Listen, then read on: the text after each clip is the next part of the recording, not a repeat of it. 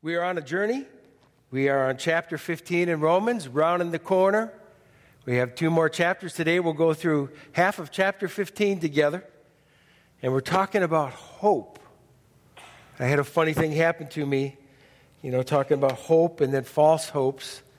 Uh, we, we have these microphones that we wrap around our ear, and, you know, usually they get bent and twisted so much you got to catch them with scotch tape and kind of paste them to your head. And I, so I, I was doing that, getting ready, and I'm in the bathroom, and I'm putting on the tape, and all of a sudden I notice this long hair flowing out here. And I think, oh man, could it be? I pulled it out, and it was one of Brendan's. My hopes were dashed on the rocks when I recovered. well, listen, open your Bibles to chapter 15 if you have them. Paul is, is wrapping this letter up. I think it's strategic. He's tying this thing up with a message of hope, which is so incredibly important for us in our day. And all of life has a way of helping us realize the necessity of hope. We can get all kinds of situations. We have all kinds of phrases, you know. I hope that works for you. I hope this works out. Here's hoping. You know, we have all these different phrases because we know that life can throw things at us. Sometimes things happen to us, and we realize, wow, we're stuck. Look at that guy. There's a lot of duct tape utilized there. You know, he didn't do it. Someone did that onto him, but he realizes he's stuck. And in that place of stuckness, there's nothing he can do.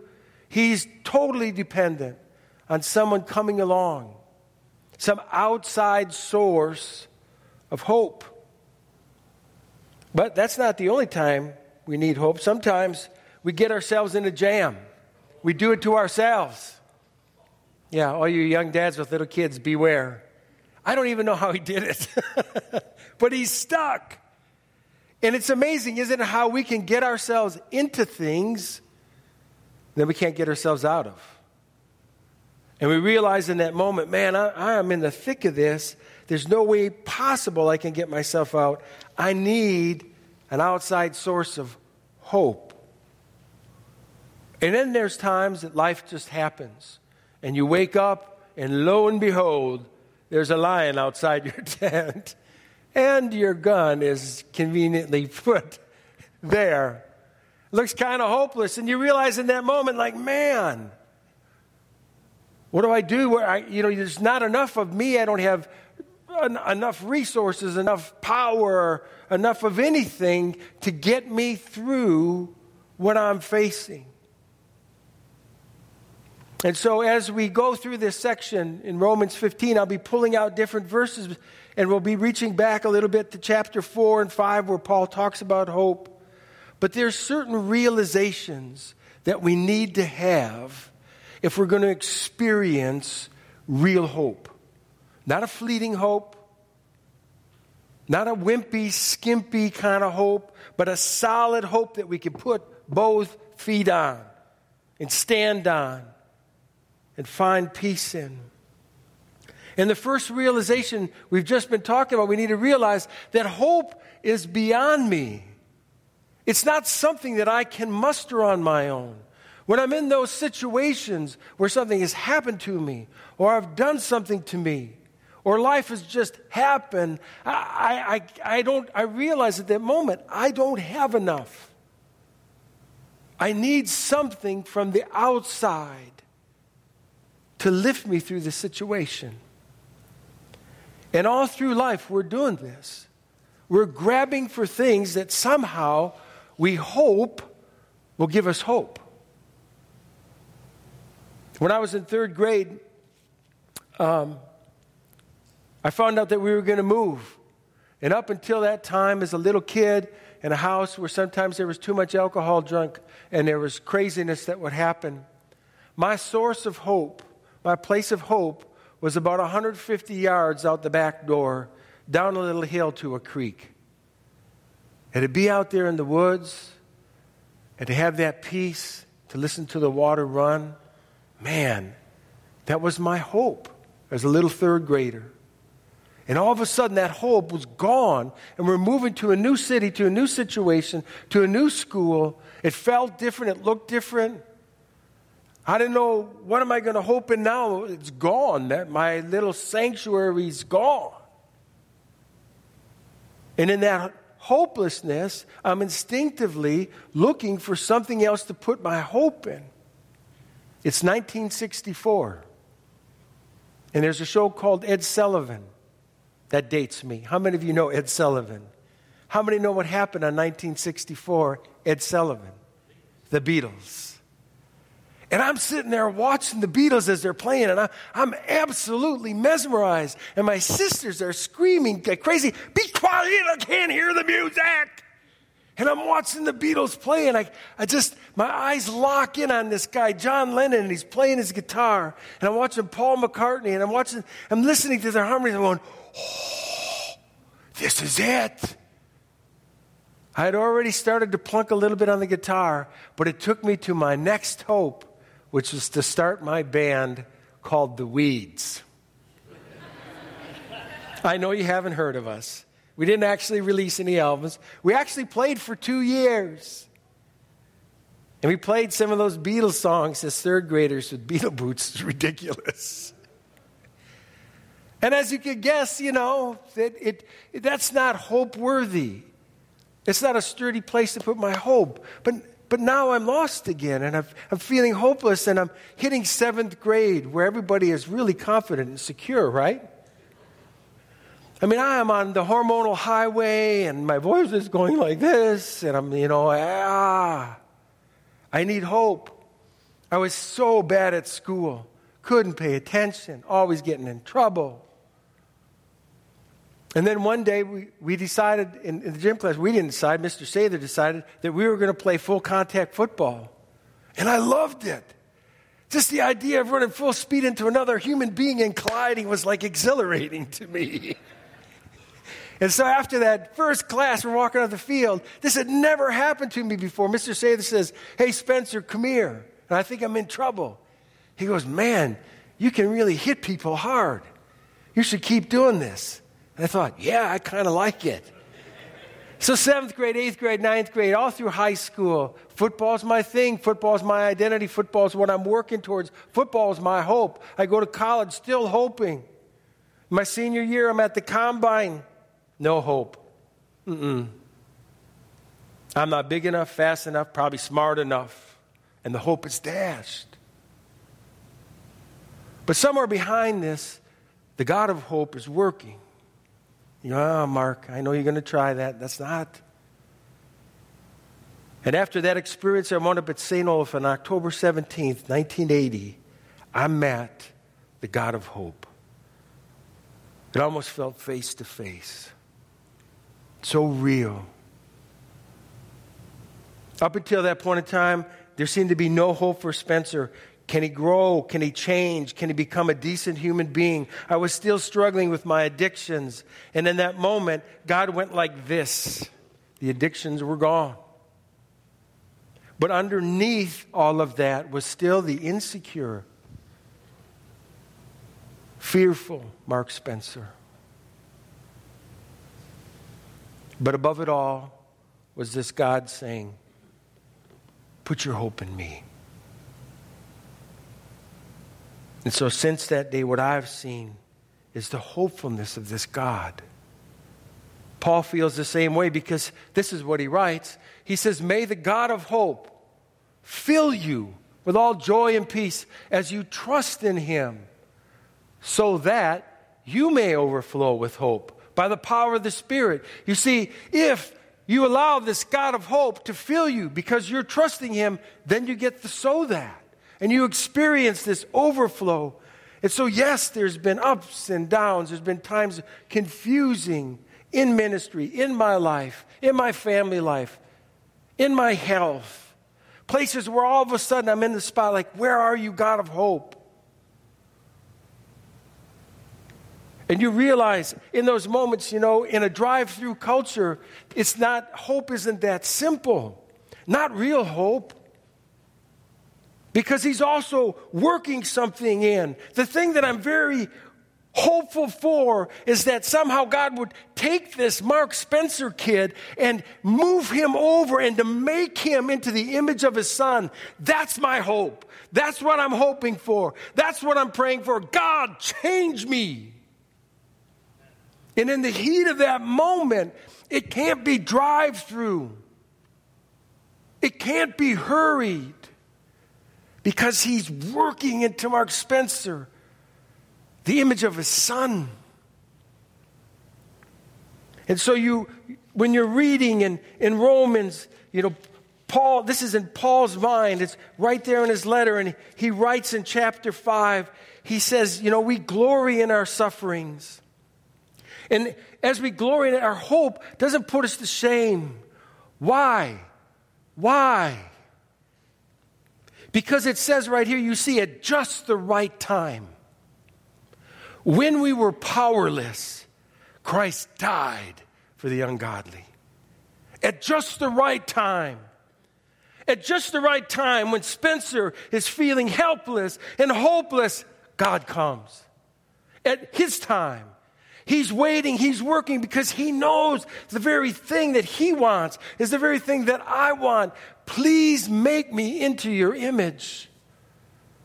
Because every other hope I put myself into, hoping to find life, has been dry toast.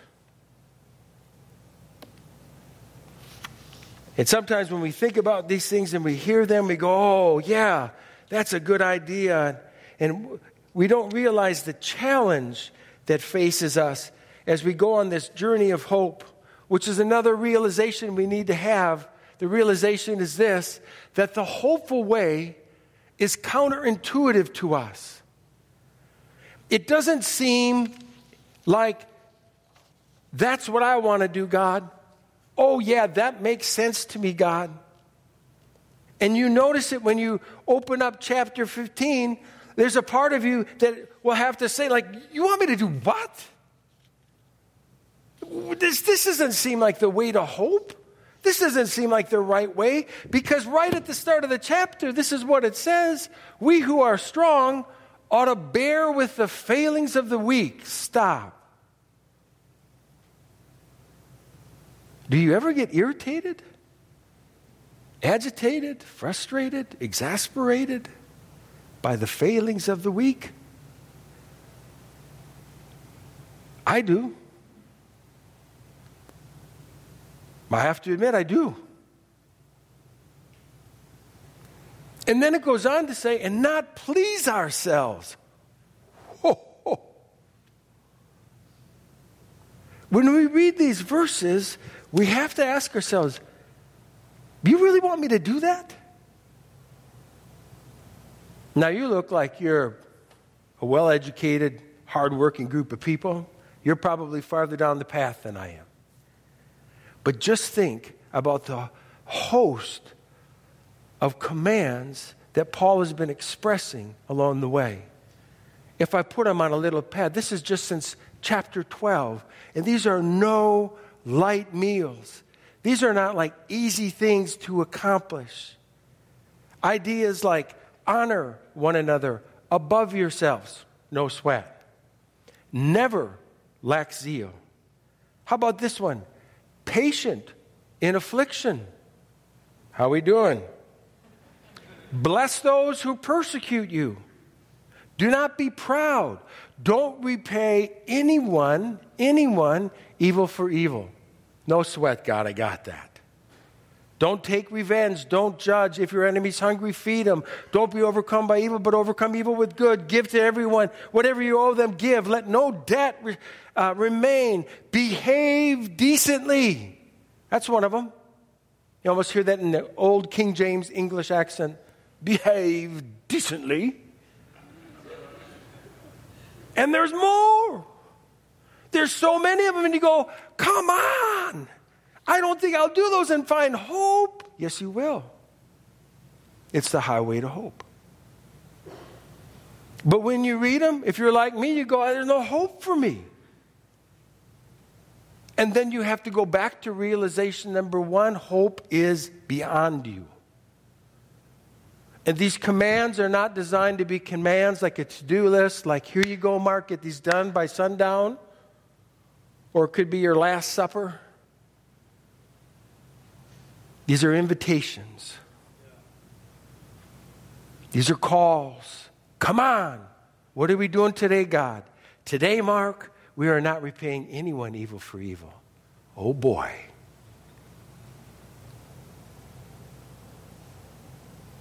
But a lot of people at this point, they hit a hopelessness because they feel a helplessness when they read those commands. But those counterintuitive commands are the steps that we walk on in the development of real hope. Who's the stronger person? The person who gets even or the person who gives good to the evil one? Who's stronger? Do you want to live in it or live above it? The one who lives above it, who does what it says, finds a life that in and of itself bursts hope.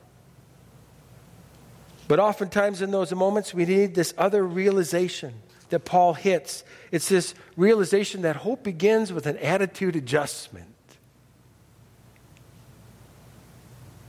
Good old attitude adjustment. You see, too often what happens is our attitude is affected by our perspective. We look at our situation and we say, That's the master. I'm stuck forever. It's never going to get better. And our attitude begins to sink. And even in this, the God of hope does incredible work. Look what Paul writes. He says, May the God who gives endurance and encouragement give you the same attitude of mind toward each other that Christ had. Paul writes in Corinthians that we have the mind of Christ. And those things that we feel like, I don't know if I can get that perspective, he wants to impart to you that attitude. To get it, we have to give him the old one. That's why Paul says in Romans 12 that we're transformed by the renewing of our mind, how we see things, our perspective, our attitude. And then you say, Well, I, I don't know. I mean, I, I need something a little bit more before I shift my perspective. Can you give me some kind of evidence, some kind of something that I can look at and see and trust? And Paul says, Absolutely. You see, everything that was written in the past was written to teach us so that through endurance taught in the scripture and the encouragement they provide, we might have hope. And may the God who gives endurance and encouragement, you see, in this book, is this long litany of all kinds of hope testimonies, all kinds of situations and settings where it appears it's hopeless. Abraham, are you going to finally get your kid? Oh, it looks like it's hopeless. No, it's not. No, it's not. Meshach, Shadrach, are you going to really jump in that fire? That looks absolutely hopeless. Where's your God of hope now? Oh, look. Right there dancing in the fire with you. That's pretty cool, actually, isn't it? All the different stories. You can look at Joseph and all of his situations. Joseph, it doesn't look so good. Doesn't look like those dreams that you hoped in are going to really come to pass. Oh, look, you're in jail. Oh, look, you're being lied to. Look, you're being turned over. Look at all these different things that all started with your brothers being mean to you. Na, na, na, na, na. Guess what? The God of hope. In all these stories, all these accounts, it's not just for them. Because Paul writes in Romans 2:11 that God does not show favoritism. Every single promise, every single hope, every single situation speaks to you and to me and it says, "Put your hope in God. Read the book.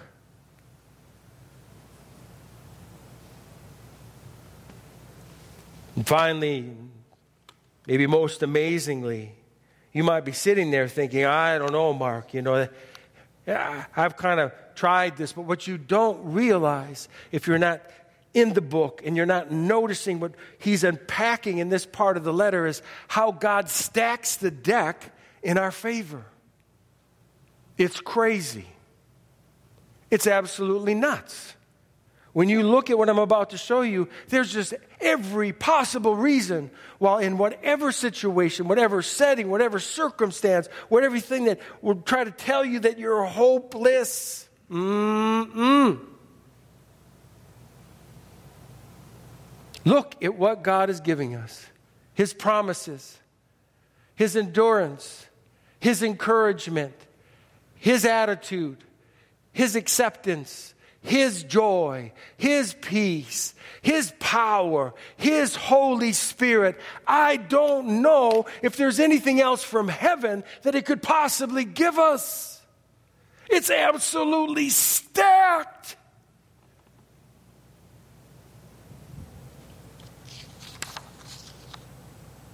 When I became a Christian that October in 1980, you wouldn't have believed the rumors that went out about Spencer.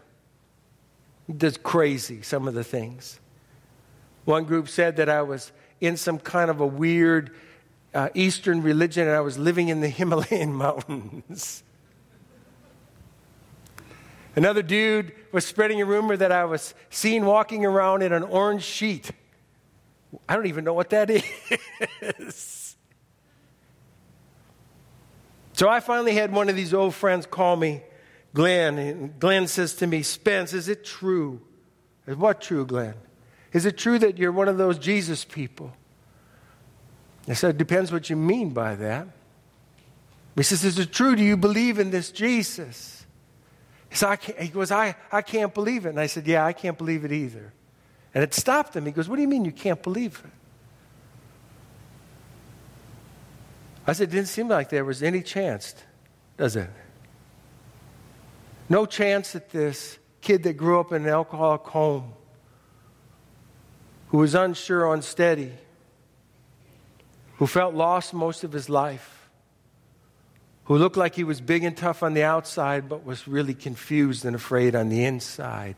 Didn't sound like there was any hope for this guy, except for those two words that really make a difference in the book. But God. But God. There goes Spencer, but God. But God. This God who is called the God of hope, not just uh, the owner of a little bit, not the parceler of little packets, tea sized bags of hope. Not the one who just gives you a little smell or taste or sip of hope. This, this, this is the God of hope. This is the Lord of hope. This is the owner. This is hope. Scripture says this is the living hope. What does he want to do? He wants to fill you not just give you, again, a little like you get in the lunchroom in elementary school, there you go. You get two tater tots. What? Put the tray down, son, and get some help because you're going to need help carrying this tray. Let the tater tots flow. It's that kind of fill. Fill you with all joy and peace. Why? What joy means is joy is this settled sense that God has got it. I don't know how. I don't know when. I don't know in what way, but somehow in my spirit, in my soul, it is well with my soul, and my God has got it. That's joy. That's what biblical joy is. And when you're in one of those places where you're between the proverbial rock and a hard spot, you need to have a settled sense. And guess what? He wants to fill you with it. He's not just going to sprinkle a little bit. Here you go, Marky. Mm-mm. Back the truck up, dump it on him. And peace peace is transcendent calm. Why are you so calm? Why are you so relaxed? I was telling first service that years ago I was in the middle of the most chaotic alcohol intervention I've ever done in my life. There were lamps flying, words flying. We were coming really close to blows, and, and I'm watching this thing and I'm, I'm praying. I'm saying, Lord, we got to get this back on the rails. And so I just kind of got out of my chair and I got down here, and then people are flying around and getting ready to, to trade blows. And I'm just doing this. Could we slow down? Could, we, could we settle down? Just almost a whisper. Could, could we just get back to talking? The proverb says that a gentle answer turns away wrath. And all of a sudden, the room went quiet. And the guy who was in the hot seat looked at me and goes, I don't know why you're so calm. I said, Well, I do. Why? Well, because I've decided to let the peace of Christ rule in my heart. You, my friend, might want a slice of that right now. When you're in those tight spots and life is happening and you feel the pressure of life, you want to know God's got it. And transcendent calm flows. The promise, people, is He will fill you with that. How? Read the rest of the verse. As you trust in Him.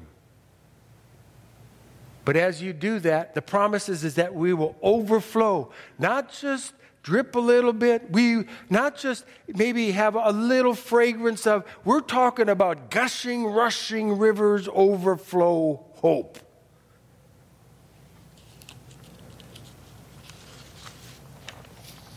And we need it.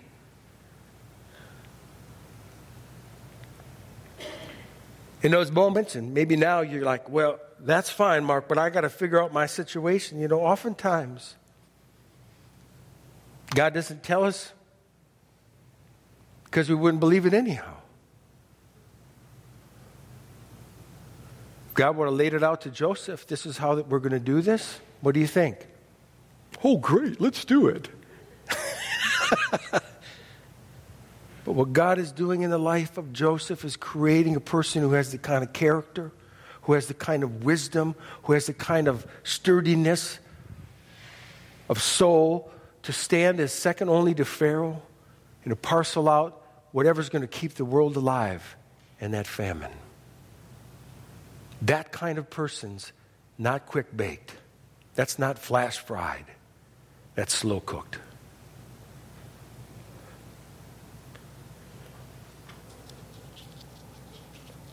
We can wait with great patience because we have a promise in Romans 8 that he who did not spare his own son, but gave him up for us all, how will he not also, along with him, graciously give us all things?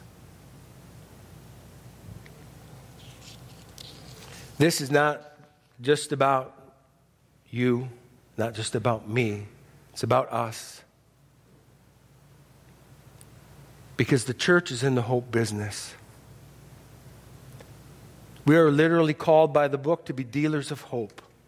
And if there was one thing that somehow I could scatter all over the globe, it would be hope, real hope, not these false hopes, not these fake hopes. It would be this hope, this God of hope it's crazy. The world is upheaving. You see it geologically, you see it in, in the weather, you see it among the nations, you see it in the character of people. It is it's so crazy that for the first time in a century, in the last three years in America, our life expectancy has diminished instead of increased.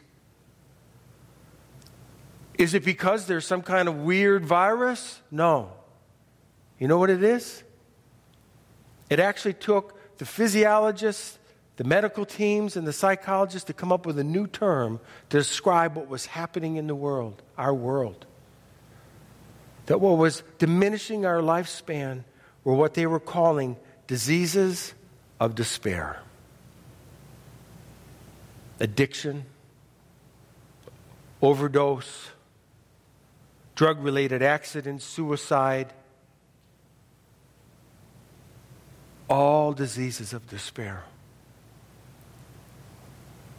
And in the midst of it, God, what are you doing? I believe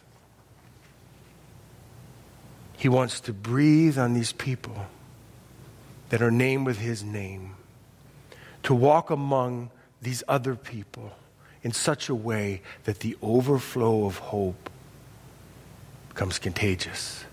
Why are you so hopeful? Why are you so peaceful? Why are you so happy, joyful? But Paul brings it down into a space that is so practical and so attainable for us. Don't miss it. It's not that we have to do big and dramatic things. It's not that we have to go out and somehow to the world, this is what Paul says in this section about hope. He says, listen, just learn to bear with people. Reach out to the weak. When you see that older woman struggling to carry her groceries, just stop what you're doing. Would you go help her? When you see that neighbor who, who is struggling to keep up with their, just get over there. What else? You can build up. Just a word of encouragement. In fact, I would challenge you this morning, today, now, before you leave, find somebody and plant a seed of encouragement. Go up to them, have a conversation with them, and thank them, encourage them, pray for them. That doesn't sound too hard, does it? Lastly, accept one another. Yes, that means you have to accept Spencer. I'm sorry. The Bible says so. but imagine with me a place where that's what people could encounter. You mean you'll bear with me? You'll, you'll work with me? You'll listen to me? You'll not just listen to me, but you'll also encourage me. And, and you'll not just do that, but you'll actually, literally accept me. I dare say, such a place like that, that would be a hope center, would it not? And to this, I think we're called. Let's pray. Lord, we thank you this morning for all that you are. You are the incredible deck stacker. I want to pray for us this morning. And as I pray, I'm aware of the fact that there are people in this room that are struggling.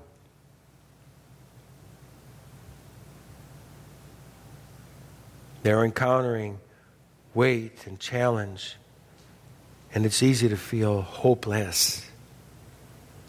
So as we go back to worship, Holy Spirit, would you come? Would you impart peace and joy? Would you fill us with peace and joy in such a way that trust is easy and hope flows? And not just me, God, not just about me. Would you work in such a way as when we conclude here this morning that a word of encouragement to someone is easy? That reaching towards someone in a gesture of acceptance is a breeze? Would you give us the grace, the power of your Spirit for those that we are bearing with and waiting for.